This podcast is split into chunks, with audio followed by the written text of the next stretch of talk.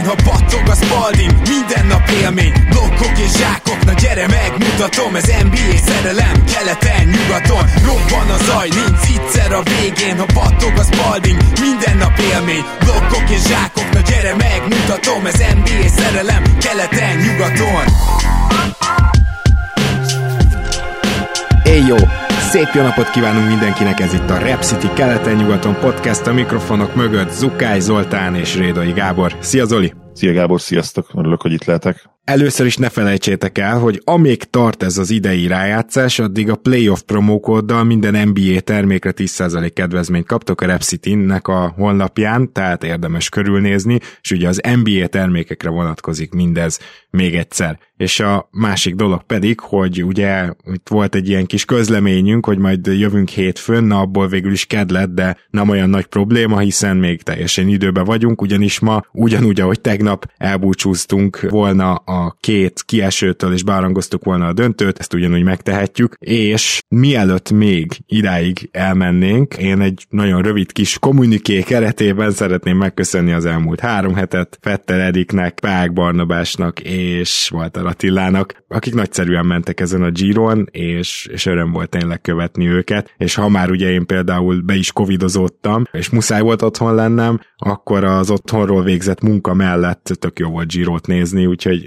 most, most talán még a tőlem megszokottnál többet is nézegettem őket. Zoli, te valószínűleg nem sok Girot néztél, viszont cserébe nem tudom, hogy mi a véleményed a fantasztikus új díjakról, mert kiosztották őket, és Gobodis Tomi írt egy, egy fantasztikusat, amit szeretnék is felolvasni majd, de azért megadnám neked is a lehetőséget, hogy így mit szólsz ehhez, hogy két újabb olyan díjat kaptunk, ahol a továbbjutó csapat legjobb játékosa nyer? Nehéz mást mondani rá, mint, mint azt, amit Tom is összefoglalt, meg amit te is mondtál, hogy teljesen értelmetlen két díj született meg így megint. Hozzáteszem, hogy én számomra nem volt akkora probléma, hogy nem Luka nyerte, de tudom, hogy te ugye kiakadtál rajta. Én azért elég kritikusan tudtam szerintem most számolni Doncsics játékát, ugye főleg a véd oldalon, de ennek ellenére valószínűleg így is neki kellett volna nyerni. Talán én nem gondolom azt, hogy akkora különbség volt mondjuk közte és Steph között, mint, mint mondjuk talán te, de tény, hogy azt is bele kell kalkulálni, hogy bele kellett volna kalkulálni, hogy milyen kiegészítő személyzettel játszottak, és úgy általánosakban azt is, hogy, hogy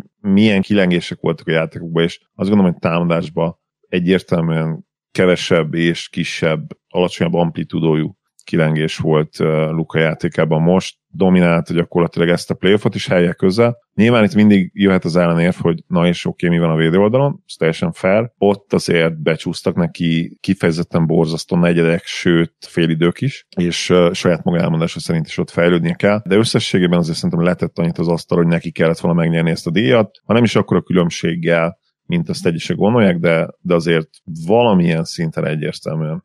Ez ugye a Magic Johnson díj, és a másik oldalon meg a Larry Bird díjat osztják ki, és amikor felmerült ez a két trófea, akkor rögtön azon gondolkoztunk, hogy milyen jó, hogyha lenne végre egy tényleg playoff MVP díj nyugaton és keleten, de ez az, ami nem történt meg. Szó szerint olvasnám, ami Gobolis Tomi írt, mert annyira jól írta le, hogy nincs is értelme annak, hogy én máshogy ezt megfogalmazzam. Egy díj, aminek semmi értelme. A konferencia döntők MVP-jének is adtak már trófeát ebben a rájátszásban, az új díj azonban a jelek szerint finoman szólva is megkérdőjelezhető értékkel bír, Konkrétan a keleti és nyugati döntőt megnyerő csapatok aktuálisan legjobbnak tartott játékosához vágnak hozzá egy trófeát. Egyrészt sokkal-sokkal több értelme lenne a komplet rájátszást nézni, és az alapján kiosztani a konferencia döntők után egy keleti és nyugati playoff MVP díjat, minden bizonyal Jánis Antetokounmpo és Luka Doncic kapta volna ezeket az elismeréseket, bár Jannisnak lehetett volna kihívója Jimmy Butler személyében. Másrészt pedig, ha már a konferencia döntők MVP-ét keressük, akkor nem sok haszna van, ha a továbbjutó csapat legjobbját választjuk akkor, ha egyértelműen, világosan a másik csapatban volt az MVP. Nyugaton nem lehetett kérdés, hogy Doncsics messze-messze kilógott a párharcból, a keleti döntőben pedig Butler volt az, aki egy szinttel a többiek felett járt, és bár a statisztikáján sokat rontott a sérülése, de így sem nagyon lehet vitatkozni azzal, hogy ő volt a legjobb. A díjakat ezzel szemben megkapta Steph Curry és Jason Tatum.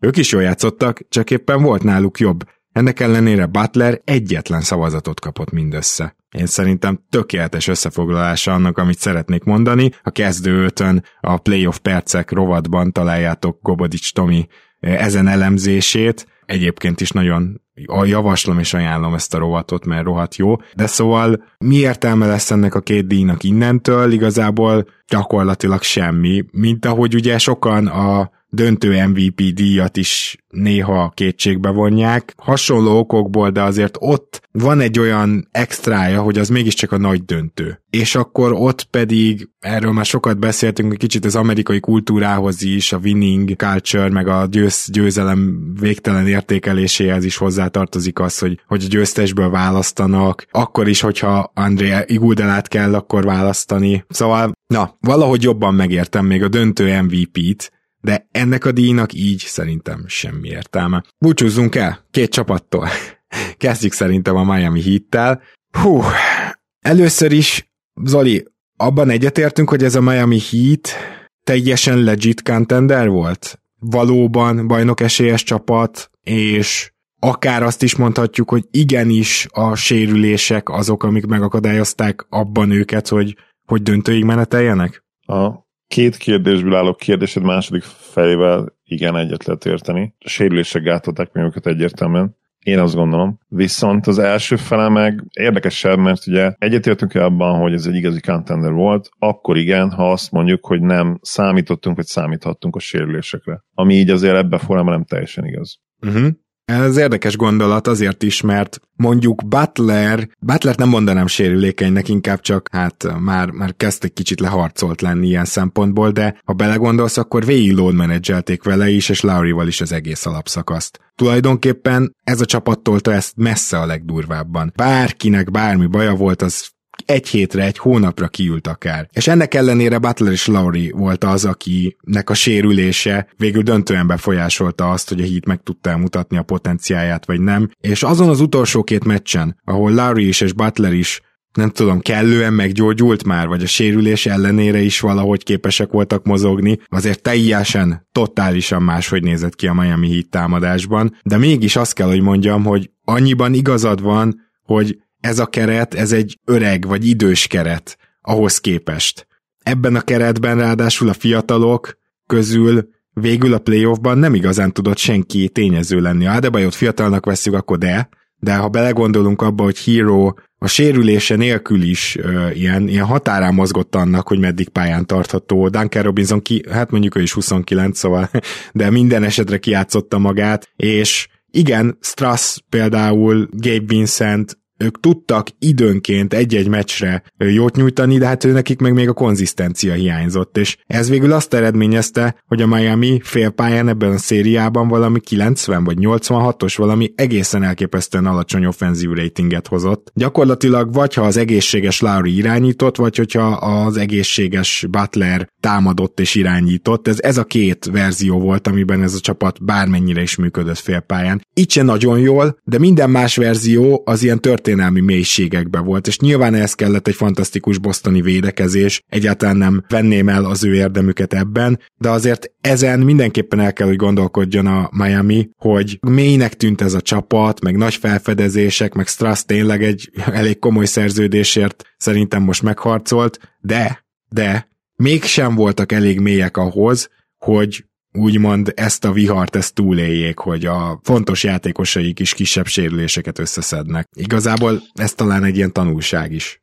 a tanulság az, hogy Tyler Hero hát nem, nem, hogy nem érkezett meg, hanem, hanem ez egy kifejezetten borzasztó és nagyon-nagyon csalódást keltő rájátszás volt tőle. Nyilván a, itt a sérülése után már teljes non-faktor volt, ugye azt az utolsó meccsen nulla ponttal igen, hát végzett konkrétan. Ez beállt, de minek kategória volt de, már, igen. Minek, igen. De, de hát előtte is már, és még ha azt is kiveszem, ugye, ha kiveszem a, a harmadik meccset, ott is azt hiszem más sérülésebb aradott, ugye 4 per 15 és 8 pontot hozott össze. Igazából a legjobban sikerült Fili elleni párharcban sem volt annyira jó. Egy, egyetlen mérkőzés volt, ahol, ahol ő extra volt, és tőle igenis azt várták már el, hogy extra legyen, és az Atlant ellen meg kifejezetten pocsék volt ott, és egyetlen mérkőzés lesz számít, hogy gyakorlatilag nem tudom, hogy mennyi pénzt kell ennek a srácnak adni, de én rohadtul cidréznék még a 20 milliót is megadni. Alulméretezett igazából, és mint hogyha kosárikus lenne, olyan nagyon-nagyon különleges. Nem tudom őszintén, hogy, hogy mit, mit kellene csinálni Tyler Hero-val. És azért kardinális kérdéshez, mert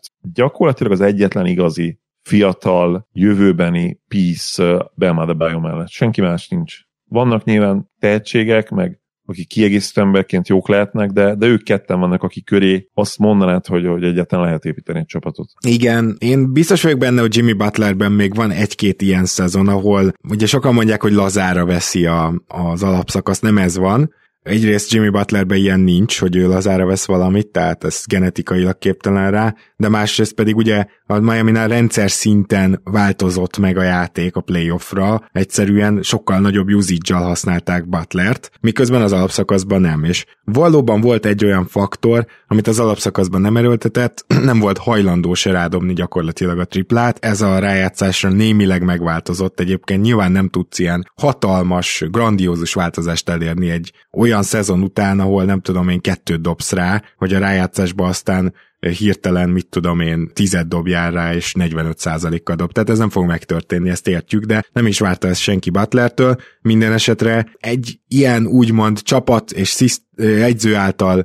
pihentetett Butler, aki a rájátszásban megint felkapcsol, ez lehet, és azért, szóval ez a, az a hatodik meccs, a Boston elleni széria hatodik meccse megmutatta, hogy Butler maximuma valami hihetetlenül magasan van még mindig, de, de olyan szinten, hogy ma ilyen meccsre, mint amit ő lehozott a hatodik meccsen, talán ha négyen öten képesek rájátszásban. Tehát, hogy hogy is fogalmazzam ezt meg, alig valaki, és, és ő még emellett még védő oldalon is kiemelkedőt nyújtott. Tehát az a maximum, az hihetetlen, brutális magas. Az top 5 vagy top 10-es magasságú, top 10-es biztos van. Nyilván ezt a maximumot azért ő se tudja meccsről meccsről se hozni, meccsről meccsre sem hozni, de azért azt szeretném jelezni, hogy a Miami-nak összességében nincsen top 5-ös játékosa, de összességében egy top 10-es lehet, hogy még mindig van. Egy, kettő, Butler volt a legjobb játékos ebben a szériában, még így is. Mégpedig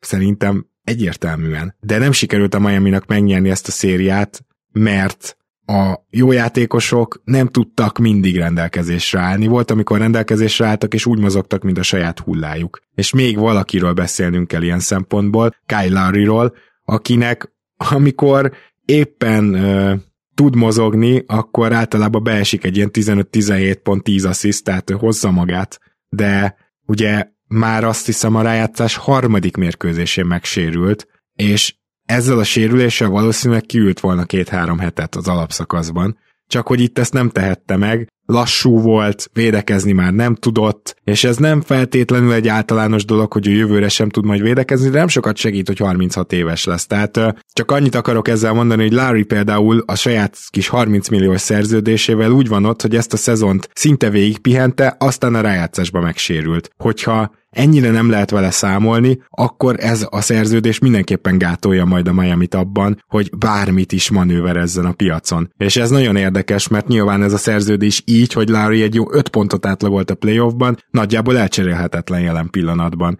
Miközben biztos vagyok benne, hogy a sérülése volt az, ami ennyire lelassította. Tehát láttuk azért szezon közben játszani, ő ennyire nem lassú még, úgymond alanyi jogon. Ezért is nehéz helyzetben van a hit, mert nem annyira variálható most ez a keret, ha csak nem csinálsz valami nagyon bravúros, és még a maradék összes pikkedet tartalmazó, hát ilyen Hail Mary move-ot, tehát, hogy, hogy na akkor vagy ez bejön, vagy pedig tönkretettük a jövőnket kategória. És ezt még nem biztos, hogy megcsinál, bár ha valaki megcsinálja, akkor Riley az.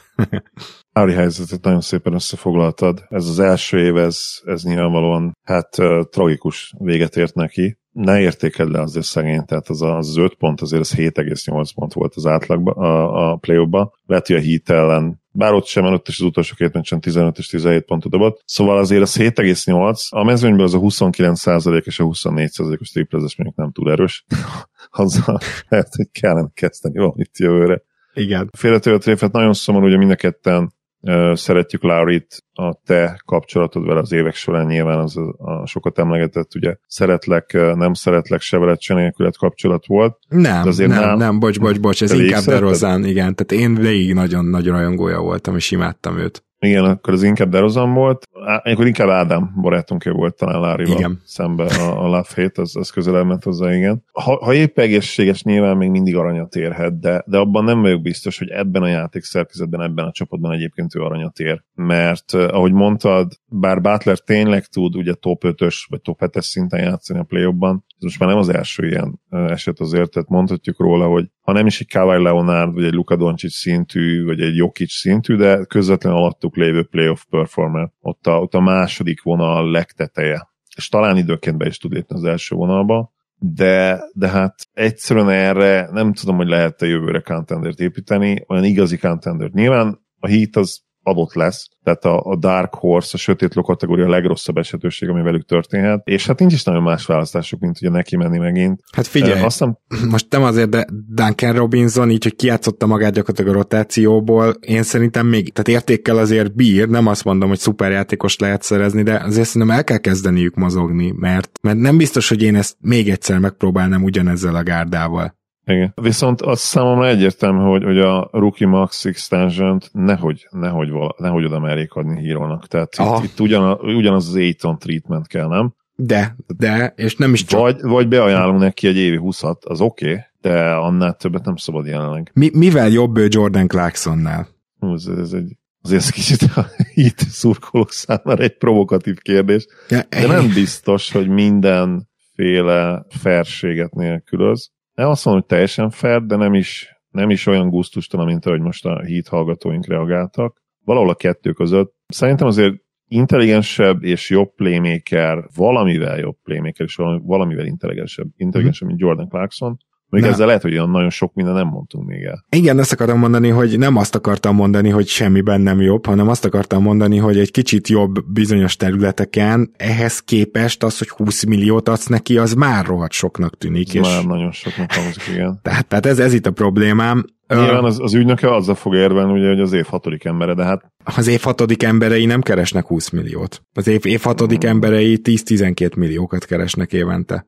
Ha ezt most megnéznénk, szerintem biztos, hogy rá tudnánk cáfolni, de, de nyilván az azért is van, hogy felmentek a, az árak az elmúlt években. Nem tudom, az biztos, hogy, hogy esélye nincs a Maxra, és, és ha ő és ő vagy az ügynök ezt kérik, akkor, akkor az, az totál szereptévesztés, vagy nyilván onnan indulnak, hogy aztán okosan lejjebb vigyék. Meg kell tartani az egyértelmű, de, de nagyon-nagyon megnézném, hogy mit ajánlok a hit helyében. Mm. Szóval akkor mind a ketten amellett vagyunk, hogy azért nyáron el kell kezdeni egy kicsit mozgatni ezt a keretet, és ha, hogyha egy, van egy irány, amiben szerintem érdemes elmenni, az az, hogy valami támadó mélységet kell szerezni ennek a csapatnak. Ha feltételezzük, hogy jövő évi playoffnak nekivágnak tök egészségesen, és Larry is tényleg teljesen egészségesen ott van, akkor sem lesz ez elég jó támadó csapat, és becsúszhatnak ilyenek. Mert most így is volt reális esélyük arra, hogy tovább jussanak, de ez nem jelenti azt, szerintem,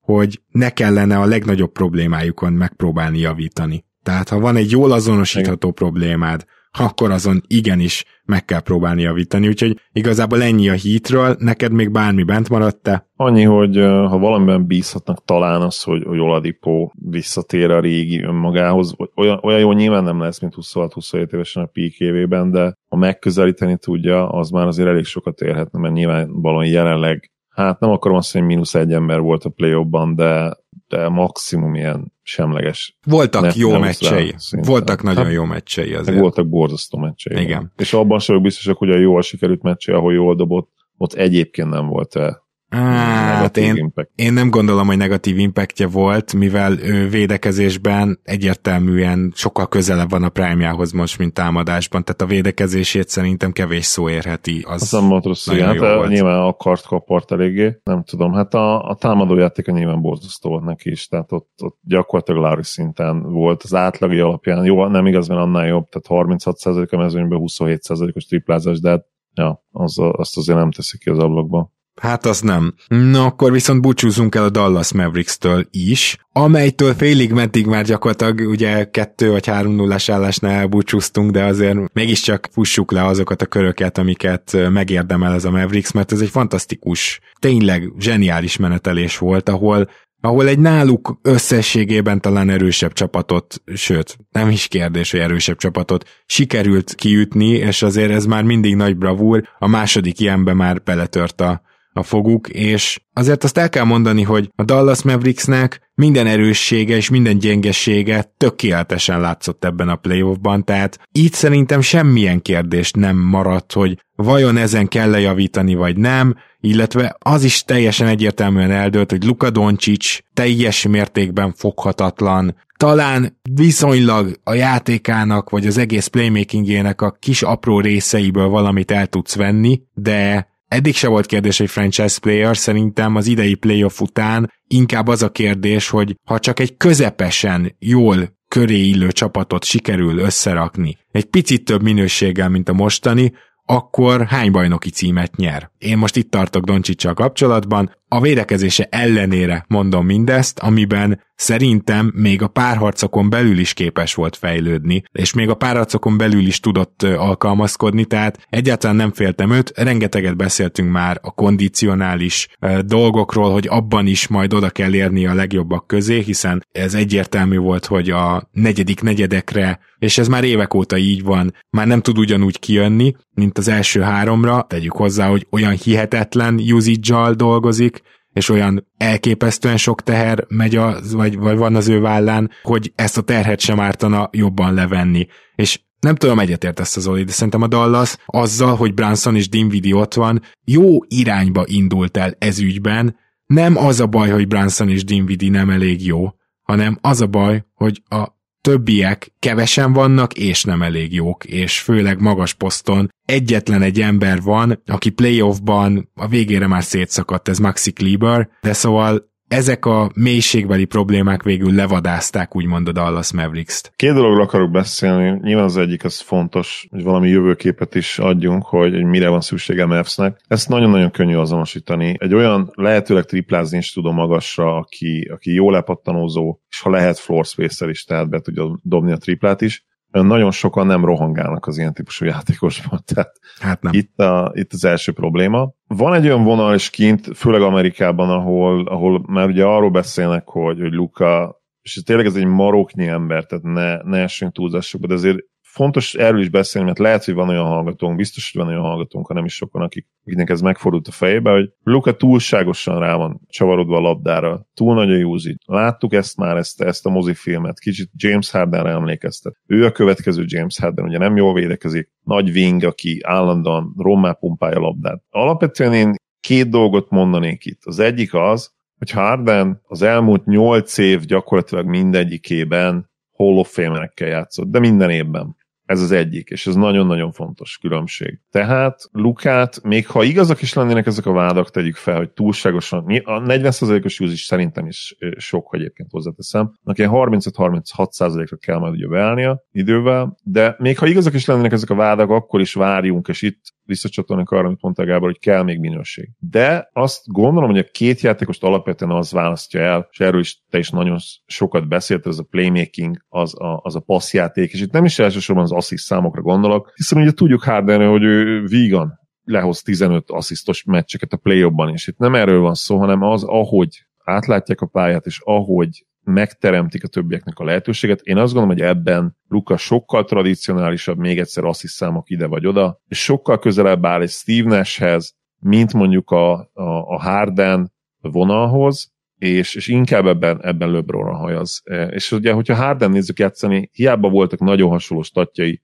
mint ugye Peak LeBronnak, azért nem az jutott eszünkbe, hogy ugyanazt a két játékos nézzük, jól mondom? E, igen, ha bár én azért abban mindenképpen megvédeném Hardent, hogy ő is zseniálisan lát a pályán, és fantasztikusan passzol, tehát abszolút elit. Az ő playmakingje az kérdés nélkül a liga egyik legjobbja volt igen, a Igen, de inkább egy dobó hátvéd poszthoz nézve, tehát hogyha irányítókat nézett, szerintem azért ez már így nem igaz. Én, én azt gondolom, hogy akkor is igaz. Tehát, hogyha, hmm. az, hogyha a leges legelitebb irányítókat, Nest, Doncsicsot nézzük, akkor talán nem de érted, szóval itt nincs de nagy Igen, ugye ez, ez, volt a, igen, ez volt a mondanom lényeg gyakorlatilag. De rendben, tehát tény egyébként, hogy Harden nem elsősorban az volt a baj, ugye, hogy Ja, mert rohadt jó támadó csapatokat csinált, és ráadásul ugye az egyéni számai is playmaking szempontjából is rendben voltak, de az teljesen más, hogy a hardenizók ra olyan szinten volt szükség akkor a csapattársakra, hogy álljanak a spread pick and roll-nál, vagy pedig egyet a spread ISO-nál, hogyha van ilyen, tehát hogy álljanak fel minél messzebb a tripla vonalon kívül, hogy legyen hely. Na most ez, ez viszont nyilvánvalóan a csapat kémiáját tönkre tudja tenni. Tehát szerintem ez a jogos kritika az ő playmakingével kapcsolatban, hogy annyira jó támadójátékos volt, hogy a többiek oszlopot játszottak támadásban. Viszont én nem Igen, érzem, hogy ez Doncsicsnál Azért azt, hogy nem játszottak egyáltalán pick and roll ugye a Rakic évek alatt azért az edzői utasítás is volt nyilván. Hát egy idő után. Igen, tehát Igen. ő egy ideig ugye folyamatosan azt játszottak Az Kapelával, jött, és igen. aztán jött az ISO. Hát ugye a Mori, Mori Ball, mint tudjuk, aminek hát megvannak a maga hibái, meg, meg, megvannak a maga előnyei is. De, de visszatérve a Dallasra, szóval én, én azért itt még elég, elég erősen és élesen elválasztanám a két játékost egymástól, de ez tény, hogy Lukának azért vannak időnként rossz tendenciái, minimálisan. De, de meg kell várni, hogy milyen lesz az, amikor együtt játszik egy tényleg jó játékossal. Nem tudom, hogy mennyit kell erre várni egyébként. Az, hogy Bransonban van-e még egy szintlépés, ami ugye azt jelenteni, hogy hogy az alapszakaszban is gyakorlatilag azt hozza, amit a playoffban mutatott, és talán főleg a jazz szériában egyébként, mert ő azért utána egy picit visszaesett, és egyébként nagyon-nagyon jó kiegészítő emberek vannak a Mavs-ben, csak kellene még egy, még egy tényleg all szintű játékos mellé, amit nem tudom, hogy honnan fognak megszerezni, mert Hát, eszet nincs rá. Maximum a drafton megtalálod, mint hogy az elmúlt években azért elég sok all szintű kiegészítő embert lehetett találni, meglepő módon az első kör végén, és nem tudom, hogy ez tendencia lesz-e, valami beindult ugye a Mexikkel, a, a Bénekkel, vagy akár esetleg még egy, még egy Sadik Bével is, nem tudom, hát ha, mert, mert azért az sokat jelentene a Mavs és, és Luka közeljövőjének, de az is lehet, hogy Cuba- Cuban-t ismerve bedobja az összes draft picket valakiért. Nem tudom, hogy ez most ki lehet a, a mi Aaron Gordonunk, csak egy Aaron Gordon szerintem nem lenne elég jó ahhoz, hogy, hogy bedobja érte kettő elsőkörös, nem? Tehát ha most ebben a rendszerbe belehelyezel egy Aaron Gordont, Nem, itt va- valaki olyan kell négyes ötös poszton, aki tud lepattanózni, szóval, hogy ugye végül is azért ez volt a, az Achilles sarka a a legnagyobb. Igen, Mert a most beszélhetünk itt arról, hogy támadásban még valaki, aki ballhandler. Ugyan minek? Ez egy jól támadó csapat. Luka mellett ez a playoffban folyamatosan egy jól támadó csapat lesz, hogyha ott van Branson és Dinwiddie, tökre elég, tökre elég. Két közepesnél, vagy közepesnél picit jobb ballhandler, tudnak főleg második sorok ellen pick and roll-t is, egy-egyet is játszani, nem lesz egyikőjüknek sem folyamatosan 20 pontos meccsei, és, és csak úgy szállítják a 20 per 10-eket, ilyen nem történik, de Luka mellé ez nem is kell. Mert pont a Harden összehasonlításnál is nyugodtan mondhattad volna azt is ellenérvnek, hogy Harden egy Chris Paul, valószínűleg egy Chris Paul sérüléstől volt a bajnoki címtől, és másfél meccsre. Tehát ha nem egy minden idők egyik legjobb csapata és dinasztiája van akkor a Houston mellett, akkor lehet, hogy Houston már kétszeres bajnok. Akkor most tök másról beszélnénk. Akkor Hardennek bele volt kódolva a játékába, hogy nem lehet bajnok? A szart. Ez nem igaz. Ez egyszerűen nem igaz, és Lukának meg pláne nem igaz, mert ahogy mondtuk, Luka azért többféleképpen támad, és többféleképpen tud támadni, és ráadásul off the ball is képes valamennyire játszani. Tehát a Hardenes összeveszés, összevetést ilyen szempontból se értem, meg miért beszélünk arról, hogy a Luka offense nem elég jó, amikor a Luka offense a legkisebb oka annak, hogy a Dallas nem jutott tovább. De mi értelme ezt felvetni, hogy a Dallas játékának a legnagyobb erősségére azt mondod, hogy nem elég erős, miközben a lepattanózásról kellene beszélni, a mélységről kellene beszélni, és bizonyos fokon a védekezésről, amiben már Luka is nyilván benne van, tehát hogy a periméter védekezése a Dallasnak még nem elit. Jó, de még nem elit. Nekem ez derült ki ebből a playoffból, és ezért gondolom azt, hogy semmi esetre sem egy olyan típusú sztár kell mellé, mint amilyen, mit tudom én, egy Dame Lillard. Tehát semmi esetre sem. Én mindenképpen inkább egy ilyen, mondtad ugye, hogy Mobley, ha hirtelen oda tudna teleportálni, na olyan típusú játékos, az kőkemény lenne. Köszi, azt, azt egyszerű teljesíteni most. Igen. Há, Igen, az a baj, hogy, hogy olyat nem, olyat tényleg nem draftolsz le. Ma, ma van esélyed le draftolni egy, egy jó periméter játékos, de az arra meg a Mavsnek nem nagyon van szüksége. De, de mit tenni a következő Scottie Pippen megtalálni, vagy a következő Mobley-t, az sajnos nem az első kör végén fogod nagy valószínűség. Hát ez elég gyanús, igen. Vagy egyébként egy következő Ben Wallace nem lenne jobb, csak triplázon is. Őt ugye azt hiszem második körben, vagy nem is volt talán draftol, nem azt hiszem undrafted volt. Nekem is úgy rémlik most így hirtelen, de ezt Az nem lenne rossz mondjuk, egy triplázó Ben Wallace. Aha, jó, ö, hogyha, én le is adtam a rendelésemet a nyári draftra. Hogyha ezeknek a szegény ember verzióját megnézed, már az sem lenne rossz. Hát igen, hogy Dwight Powell szembeállítod, az is, igen. Az, is, az is, is úgy érezzük, mint hogyha megnyertük volna az, a, a lottot, csak talán nem az ötös, hanem mondjuk a négyest. Mm, még nagyobb hangsúlyt helyeznék a támadás, vagy bocsánat, a védekezésre és a, a lepattanózásra, és hogyha az illető nem valami túl jó triplázó, még, még, még az is beleférhet. Szóval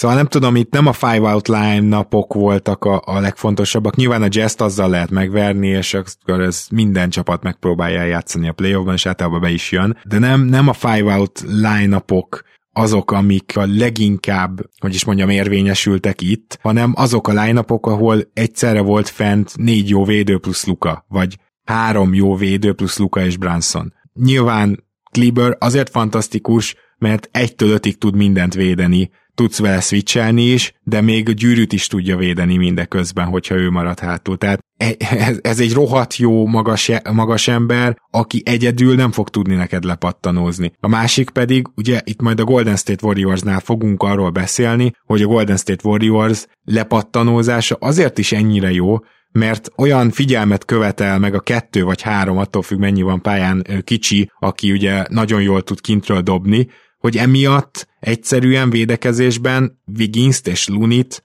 folyamatosan feladja az összes csapat, vagy lesegít róluk. És ezt ők egyrészt pontszerzésben is látványosan kihasználják ebben a playoffban, de másrészt a két legtöbb támadó lepattanót szedő játékos ebben a playoffban, az Wiggins és Luni. Ami valahol nevetséges, tehát ez nyilván nem a saját képességük úgymond. Wiggins kifejezetten szarlepattanózó, Luni nem rossz lepattanózó, egyikük se extra önmagában, de így, hogy vagy róluk lesegítenek, hogy, hogy azt mondják, hogy verjetek meg ti minket. Így egyrészt több jobb dobóhelyzetük van, ezt láttuk, ez nem újdonság, de másrészt pedig a támadó lepattanókért is sokkal szabadabban mehetnek, hiszen nincs, aki kizárja őket. És Ugye a Dallasnak ilyen szempontból azért rohadt nehéz dolga volt a Golden State ellen lepattanózásban, és e- ezt valójában csak egy olyan játékos tudta volna megoldani, aki egyedül, ha a palánk alatt van, egyszerűen leszed mindent, tehát egy, egy extra lepattanózó tudta volna ezt megoldani szerintem, és az nem Kleber és nem Powell. Ez így van, bár azért a Mavs hajlamos arra, hogy rosszul zárjon ki, tehát itt én azt gondolom, hogy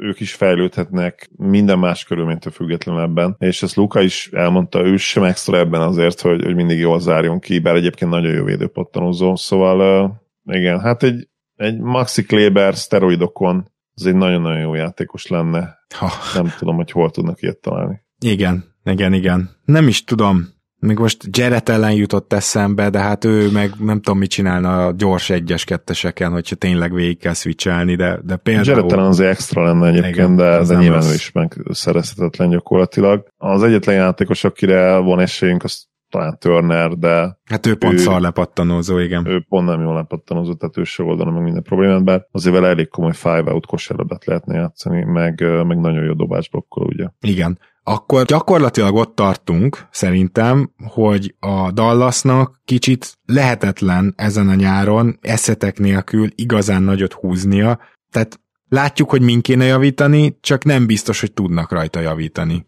Ez így van. Ez, így van. ez, ez egy nehéz helyzet, mert Dallas Hát, contender volt, inkább egy Dark Horse volt, amelyiknek a mélysége legalábbis mindenképpen elfogyott már a Golden State ellen. Ha egy dolgon mégis tudsz javítani, most így instant, az az, hogy ne csak hat és fél rotációs embered legyen, hanem legalább még egyet vagy kettőt találj. És Nyilván Nilikinát potom pénzen meg kell tartani, de attól még nem olyan jó az, hogy ő pályán van. Fantasztikus védő, és ennyi. Az összes playoff csapat, nem csak a Warriors, mindenki fel fogja őt adni. Jó, harangozzuk be akkor a döntőt, ha már így a Golden State Warriors bizonyos játékelemeibe is belekaptunk, és én azzal kezdeném, hogy egyrészt örülök neki, hogy van egy kis ideje pihenni a Bostonnak, de másrészt örülök neki, hogy a Boston jutott tovább. Ha bár nekem a Miami benne van a talán öt kedvenc csapatomban, tehát itt ebben a párharcban hiába kedvelem a Bostont és szimpatikusak, a Miami-nak drukkoltam. De a Miami olyan szinten volt már kórháza város szélén,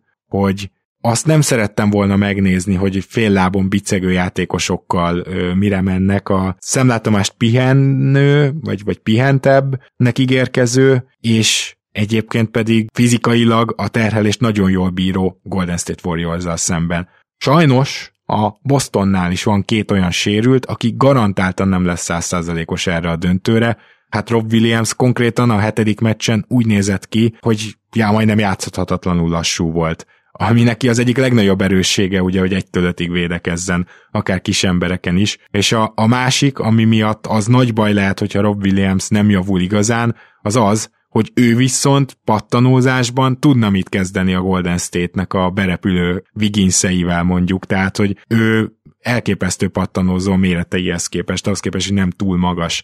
És Rob Williams lesz az egyik ilyen kulcs, és a másik ilyen sérült játékos ugye Smart, aki hát egy kicsit bicegve tolta le ezt a hetedik meccset, hogyha ők teljesen százszázalékosak lennének, akkor azt mondanám, hogy ez a döntő egy minden bizonyal nagyon szoros 50-50 százalék esélyekkel rendelkező döntő lenne, mert Egyébként mind a két csapat jó nagy meccsap problémákat tud a másiknak teremteni, mind a két csapat el tudja rontani a másik játékát, nem lennének 130 pontos meccsek, az tuti, szerintem így se lesznek, de, de, de értitek, mire gondolok. Viszont ez a két sérülés, ez azért abszolút megingatja a hitemet abban, hogy a Boston így is elég mély tud-e lenni, mert ha ez a két játékos ez, ez nem tudja a 100%-ot nyújtani, csak 50-60-at, azt nagyon meg fogja érezni a Boston szerintem. És ez lehet az egyik legnagyobb kulcsa ennek a szériának, arról nem is beszélve, hogy még Gary Payton, ha minden igaz, vissza is tér. Még arra is van esély, hogy Iguodala is visszatér, tehát a Warriorsnál ellenkező irányba mennek a dolgok. Azt gondolkodtam, amikor beharangoztad ezt a párocot, meg már előtte is, hogy ha kellene mondani két-két dolgot a, a két csapattól, vagy akár hármat, ami, amivel, amivel kapcsolatban biztos vagy, hogy megtörtént, ha az adott csapat nyert, akkor az egy ilyen érdekes játék lenne, hogy kíváncsi vagyok, hogy benne vagy-e, hogy mondunk három-hármat mind a két csapatnál, Jó. mi történt, ha ők nyertek. És akkor kezdenem én a Celtics-el. A Celtics eddig nagyon-nagyon sikeres abban, hogy faltokat harcoljon és értékesítsen. Az egész playoffot vezetik ebben. Azt gondolom, főleg ismerve ugye a Warriors erősségeit, hogy ez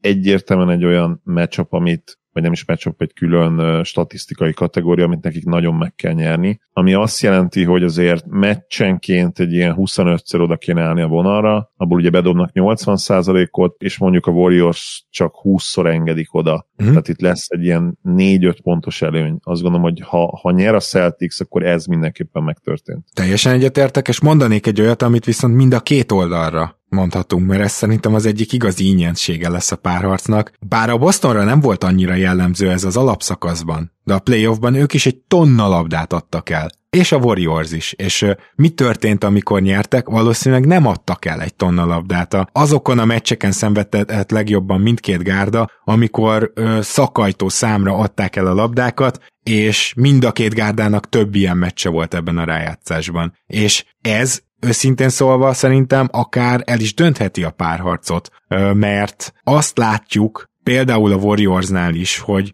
igen, hogyha az ellenfél arra próbál kényszeríteni minket, hogy akkor inkább Wigginszék verjenek meg, akkor mi, mi abba benne vagyunk, és nyilván nem lesz annyira durva a félpályás támadásunk, de cserébe mi is megpróbálunk egy csomó labdát szerezni, meg támadó lepattanót szerezni, és second chance pontokkal gyakorlatilag megnyerni a matekot, hogy több rádobásunk legyen. És hiába, hogy mondjuk egy Dallas rendszeresen jobb dobóhelyzeteket teremt, mint mi, de mi rádobtunk 12-vel többet. A Bostonnál ugye a Boston ezzel azért szenvedett, mert a Miami volt az ellenfél, és ott, ott fordítva volt, tehát ott a Miami nyerte meg a matekot többször is, és azokon a meccseken a Boston még mindig úgymond partiba tudott időnként lenni, de ezek az eladott labdák, ezek, ezek a legfőbb faktorok voltak. És Őszintén szólva, amelyik csapat konstans le tudja szorítani az eladott labdáit, az óriási előnybe kerülhet szerintem ebben a párharcban, viszont azt vizionálom, hogy ez nem történik majd meg. Nem lesz olyan, hogy az egyik csapat konstans nem adja el a labdát, a másik meg konstans igen.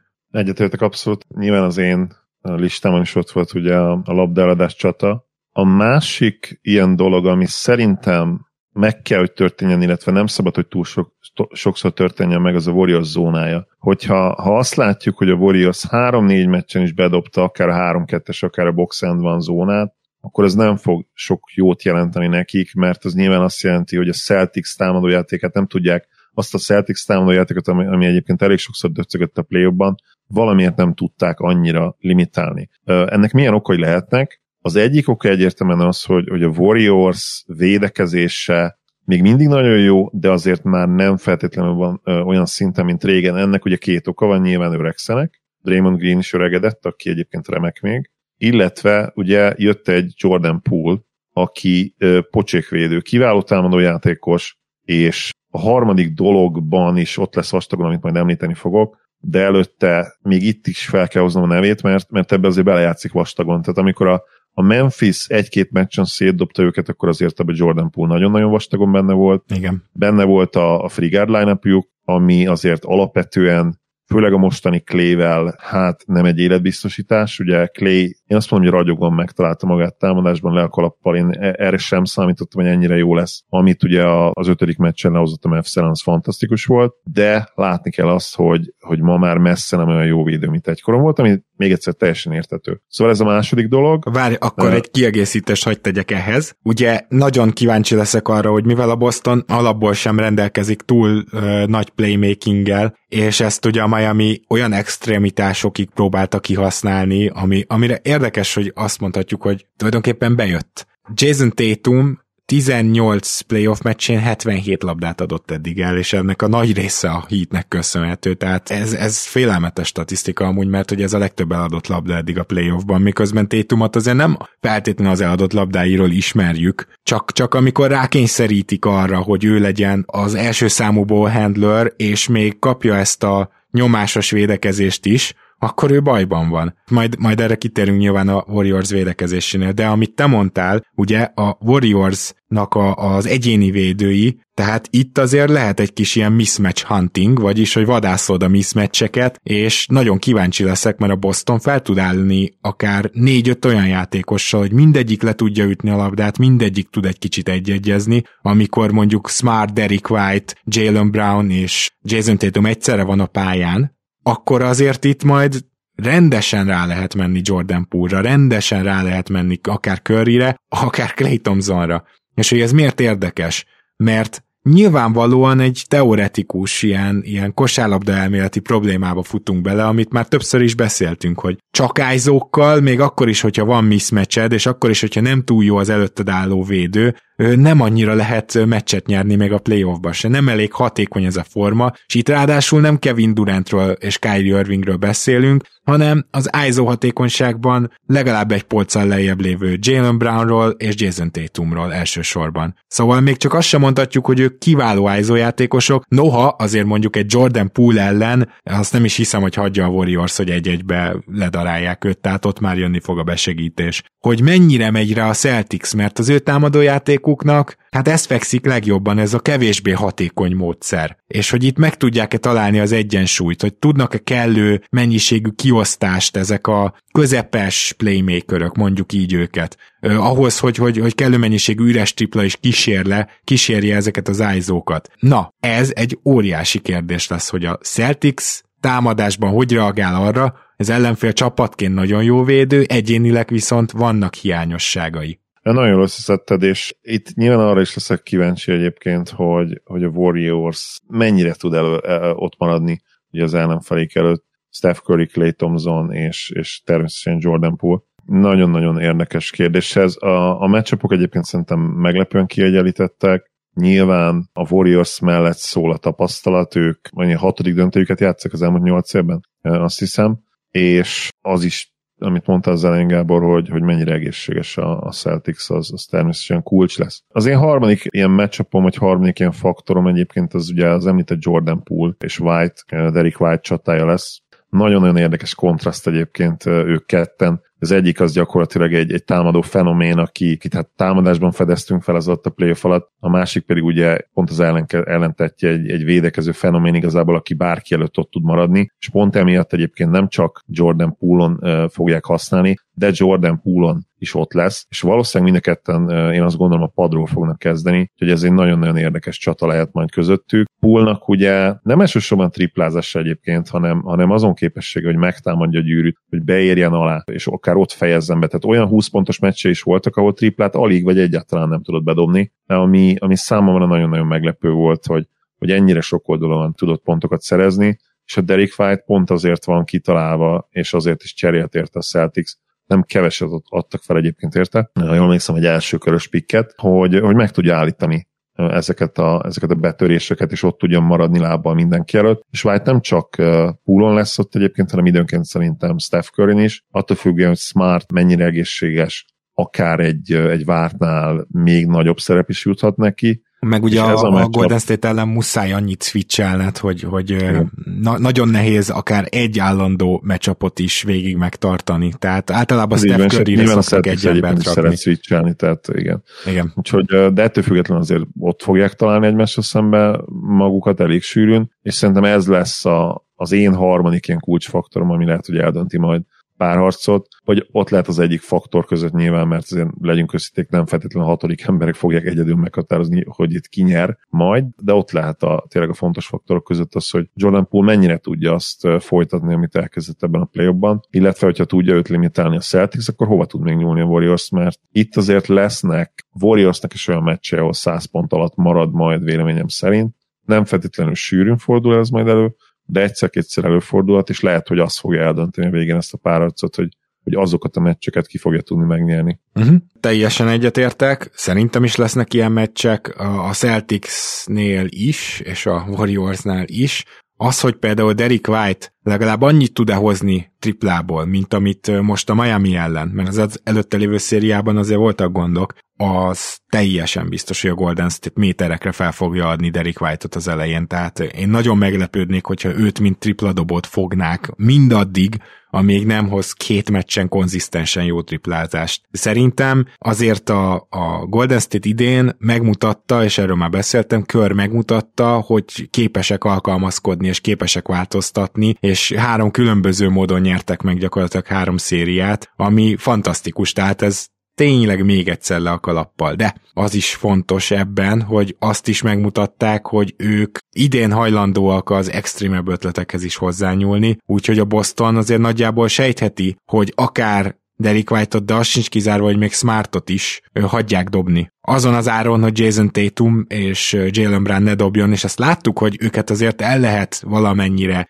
némítani, el lehet venni a kedvüket, nem kell hozzá, a, nem tudom én, a félpályánál duplázni, hogy ez megtörténjen. Egyszerűen csak le fognak segíteni több emberről. Hogyha Rob Williams például nem tud felugrani, ami nagyon így tűnt a hetedik meccsen, akkor az ő pályán tartásának támadásban nem lesz olyan túl sok értelme, mert az a vertikális veszély az, meg a roll mozgás, tehát a befele menő mozgás az, ami miatt Rob Williams támadásba veszélyes. De egyébként pedig körülbelül lesegítesz róla. Szóval mindezek a dolgok, ezek szerintem garantáltan megtörténnek, és a Celticsnek arra kell készülnie, hogy milyen lesz úgy támadni, hogy folyamatosan érkezik majd Brownra is, és Tatumra is a besegítés a szélrózsa minden irányából. És ehhez nagyon fontosak lesznek az egyéni teljesítmények, hogy a kiegészítő emberek tényleg egy nagyon jó döntőt és jó dobó teljesítményt fogjanak ki. Ha nyer valahogy a Celtics ebben a döntőben, akkor ahhoz ez biztosan kelleni fog, hogy Horfordnak legyen sok triplás meccse, Smartnak legyen sok triplás meccse, White-nak legyen sok triplás meccse, a Pichard, Pichard, az jó volt.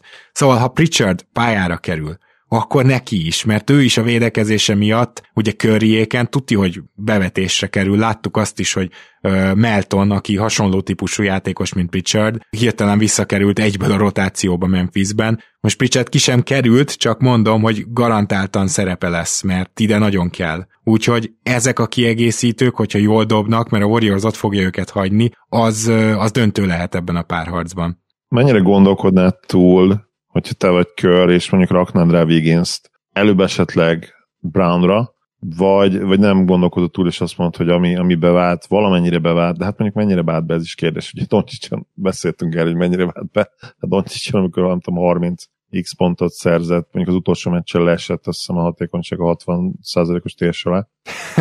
De, de hogy nem tudom, tehát hogy valószínűleg Télumra rakják rá, nem? Hát valószínűleg rárakják Tédumra, de azért Tatum nem Doncsics és messze nem annyira foghatatlan egyrészt, de másrészt pedig éppen ezért akkora figyelmet nem is kell, hogy igényeljen, mert szinte azt mondanám, hogy az, hogyha mondjuk Jason Tatumnak jó meccse van, az nem korrelál annyival, a, a, annyira azzal, hogy a, a Celtics garantáltan nyer. Nyilván szinte minden játékos általában jobban dob, és jobb akkor, amikor nyernek, tehát valamilyen korrelációt fel lehet majd fedezni, de nem garancia az, hogy Jason Tatum mondjuk 35 pontot dob, és nem tudom, kioszt négy asszisztot, hogy a Celtics ö, ö, nyerjen. Inkább szerintem azt kell megakadályozni, hogy Jason Tatum a periméterről tudjon pontot szerezni, tehát, hogy triplákat, akár off-the-ball triplákat dobjon, mert hogyha ő abba ott elkapja a fonalat, akkor ő akár egy negyed alatt tud 15 pontot ebből, vagy 20-at és szerintem a Celticsnek körülbelül ez az egyetlen esélye arra, hogy ranokat mutasson be,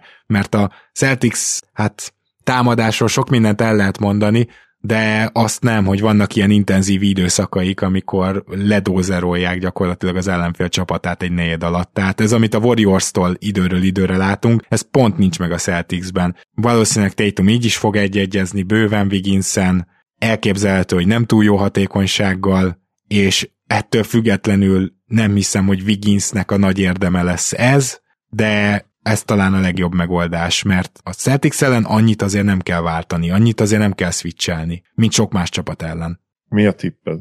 Hát, mindenképpen a Warriors tartom esélyesebbnek, elsősorban azért, mert a Celticsnél van két olyan fontos láncszem, aki sérült, és nagyon nehéz az, e, ennek a playoffnak a, a most már tükörbe van a nagy része a tapasztalatok alapján baromi nehéz lenne azt mondani, hogy ez a két játékos, ez végig 90-100%-osan innen letolja a döntőt. Ennek a valószínűsége nagyon alacsony. A Celtics nem mély, alapból se, ezt nagyon meg fogják érezni, és ha ez a két játékos kiesik, támad, nem is védekezésben, ott is, hát a két legjobb védőjükről beszélünk, ugye, ott is nagyon fontosak.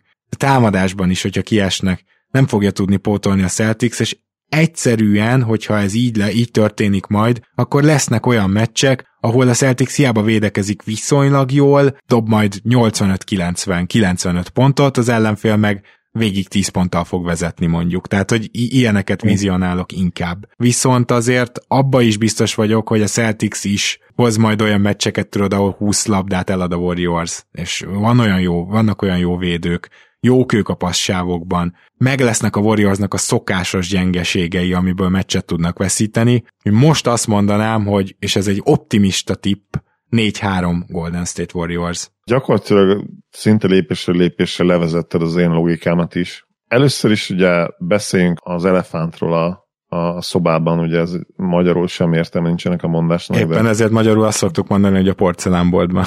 Igen, csak ugye azért meg egy más, más jelent, igen. Igen. Én nem gondolom azt, hogy masszívan alul értékeltük a Warriors, mindig, mindig nem gondolom azt. Ugye volt egy-két nézőhallgatónk, akik a fejünkhöz vágták ezt, aztán amikor én visszakérdeztem, akkor ugye érvelést nem nagyon kaptam. Szerintem amit mi levezettünk, annak, annak volt értelme. Nyilván a, a végeredmény az, az nem feltétlenül azt tükrözte, mert én ugye Warriors továbbítást vártam az előző körben, a Memphis ellen nem. Én még mindig azt mondom, hogy a Memphis ellen egy brutális szériát játszottak, és inkább szerencsé az, hogy nem lett hét meccs, mint, mint mondjuk feltétlenül százszerzalékos érdem. Ez a véleményem, nem kell természetesen egyet érteni velem. Azt gondolom, hogy te is nagyjából egyet fogsz érteni ezzel. De ott hét meccset is vártam. És utána nyilván érvehetnénk már esetleg a Mavericks széria alatt, hogy, hogy azt, azt talán arról értékeltük, hogy mennyire keményen tud játszani ez a Warriors, és hogy mennyire jól lepattanoztak, és nyilván azt, hogy ők így fognak támadó pattanozni, azt sem nagyon látta előre kb. senki, függetlenül attól, hogy a Mavericksnek ugye ez volt azért a, a gyengéje. De azt azért látni kell még az ő szurkolóiknak is, mert persze, ahogy, ahogy ülnek a, a tévé előtt, ők, ők nyilván inkább a pozitívat látják, a domináns futásokat, azt, hogy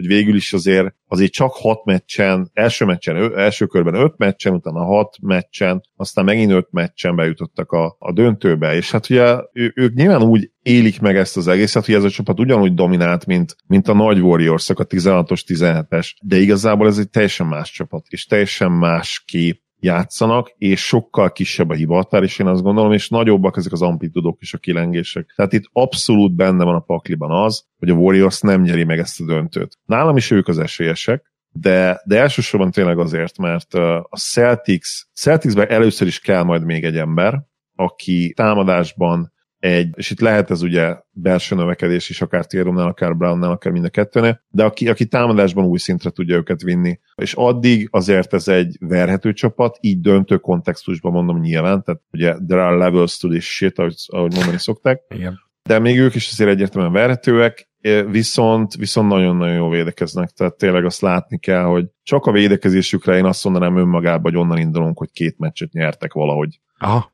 Ez a, ez a kiinduló pont. És ezért azért, ezért kiszámíthatatlan valamilyen szinten a döntő, én azt gondolom, és én is a Warriors-t mondom, és én is hét meccset mondok, de, de abszolút nem lepne meg, hogyha, hogyha a Celtics nyerne. Uh-huh. Ez így szerintem nagyon jó végszó. Még annyit tennék hozzá a Warriors olvasásához, hogy én, én tökre élvezem azt, hogy tévedek velük kapcsolatban, hiszen folyamatosan olyan dolgokat mutatnak, amit eddig nem. Aki azt állítja, hogy ezt mindő előre tudta, hogy ezt meg tudják csinálni, az garantáltan hazudik, vagy jós, de ettől függetlenül Steve Kerr számomra... Csak szurkolóna. Csak jó, jó, persze értem én ezt, csak azt akarom mondani, hogy szakmai alapon vitatkozva meglepetést okozott többször is a Warriors mindenkinek. És abba is biztos vagyok, és ezt most is ugye mondtam, hogy igenis lesznek most is ilyen, nagyon feladják a közepes dobókat, akár a Bucks Plus van, amit te említettél, tehát most is hozzányúlnak majd ezekhez a szélsőségesebb ötletekhez, és hogyha ezt megnyerik, ezt a bajnoki címet, egyrészt fantasztikus sztori lesz, másrészt szerintem akkor az MVP-jük Steve Kerr lesz, ami azért brutális, mert Steve Kerrről már kezdtem lemondani, mint olyan igazi elitegyző, és, és az ő hihetetlen, fantasztikus történetét látjuk most. És ez, azt gondolom, ezen már azt se változtatna, hogyha a Celtics nyerni a döntőt. Úgyhogy én nem győzöm őt dicsérni, és sokan felrótták például konkrétan nekem, hogy hát de miért nem tartod a top, top 5 meg top 10-es egyzőnek az elmúlt években, amikor csináltunk ilyen listát, már volt, hogy a 10-ből is kiszorult, de az 5-ből rendszeresen. Mert nem volt az. Mert olyan gyengeségei voltak folyamatosan, amit mostanra tudott kiavítani. Ez nem olyan dolog, amit így az egyzők nagy részénél erőle, előre lehet látni, hogy az ilyen nagyon begyepesedett szokásaiból így kitör, mint ahogy Budenholzer se tud igazán kitörni, Duck Rivers se tud, de ők már így hosszú-hosszú évek óta nem tudnak. Általában ezt látjuk. Úgyhogy én számomra igenis meglepetés az, hogy kör itt van, viszont szeretném most hangsúlyozni, hogy amikor megérkezik erre a szintre, akkor természetesen ezt el kell ismerni. Úgyhogy az ő szintlépése az egészen fantasztikus számomra továbbra is ebben a playoffban, és ezzel szeretném lezárni. Várjuk a döntőt, a meccsekről elemzéseket hallhattok majd rendszeresen természetesen, és Zoli, köszönöm szépen, hogy itt voltál ma. Örülök, hogy itt lettem. Szia Gábor, sziasztok! Kedves hallgatók, akkor tehát érkezünk. Ne felejtsétek el a playoff promókóddal végigböngészni az NBA termékeket a Rep City oldalán, és nincsen kizárva az sem, hogy végre valamilyen nagyobb közös rendezvény is lesz a döntők alatt, úgyhogy erre mindenképpen figyeljetek, mert lehet, hogy úgy jön ki, hogy nem éppen aktuálisan egy podcastben mondjuk először, hanem a Facebook oldalunkon. Tehát ez benne van a pakliban. Az is biztos, hogy ha lesz rendezvény, az Budapesten lesz. Egyelőre ennél többet nem árulhatok el, de hogyha lesz ebben az ügyben fejlemény, akkor szólunk nektek. Köszönjük szépen, hogy velünk tartotok, azt is, hogyha Patreonon támogattok minket. Sziasztok!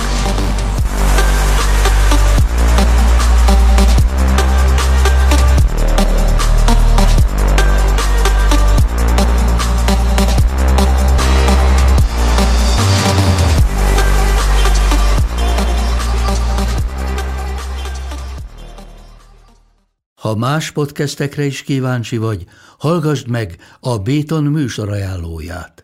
El tudod képzelni, hogy a podcastet, amit éppen most hallgattál, fél év múlva már a mesterséges intelligencia generálja? Mi sem. De ha érdekel, eljött már a gépek lázadása. Hallgass bele az Embertelen podcastbe. Orsós Lajos vagyok, a műsor házigazdája. Egyelőre még élőben. Egyelőre. Fedezzük fel együtt, hogyan ismerkedik, randizik, mesél és vitatkozik Betty és Péter, két teljesen mesterséges intelligencia. Lajos, a podcast címét mond még egyszer, Léci. Oké. Okay. Embertelen podcast. Ez a műsor a Béton közösség tagja.